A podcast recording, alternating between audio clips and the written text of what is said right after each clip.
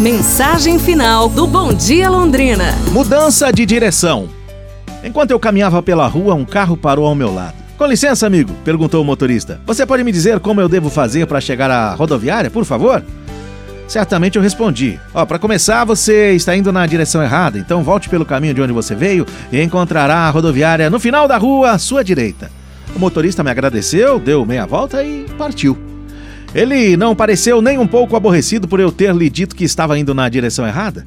Se eu tivesse lhe dito para se arrepender no que havia feito de errado, talvez ele tivesse ficado confuso ou até ofendido.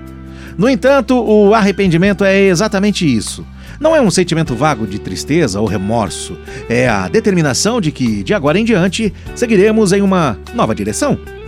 O motorista não lamentou a mudança de direção. Se ele tivesse me ignorado e seguido em frente, teria perdido seu tempo e nunca teria atingido seu objetivo. A mudança não é para te desencorajar. É, na verdade, um sinal para você escolher os caminhos certos da vida. Então pense nisso. Amanhã a gente se fala. Um abraço saúde e tudo de bom!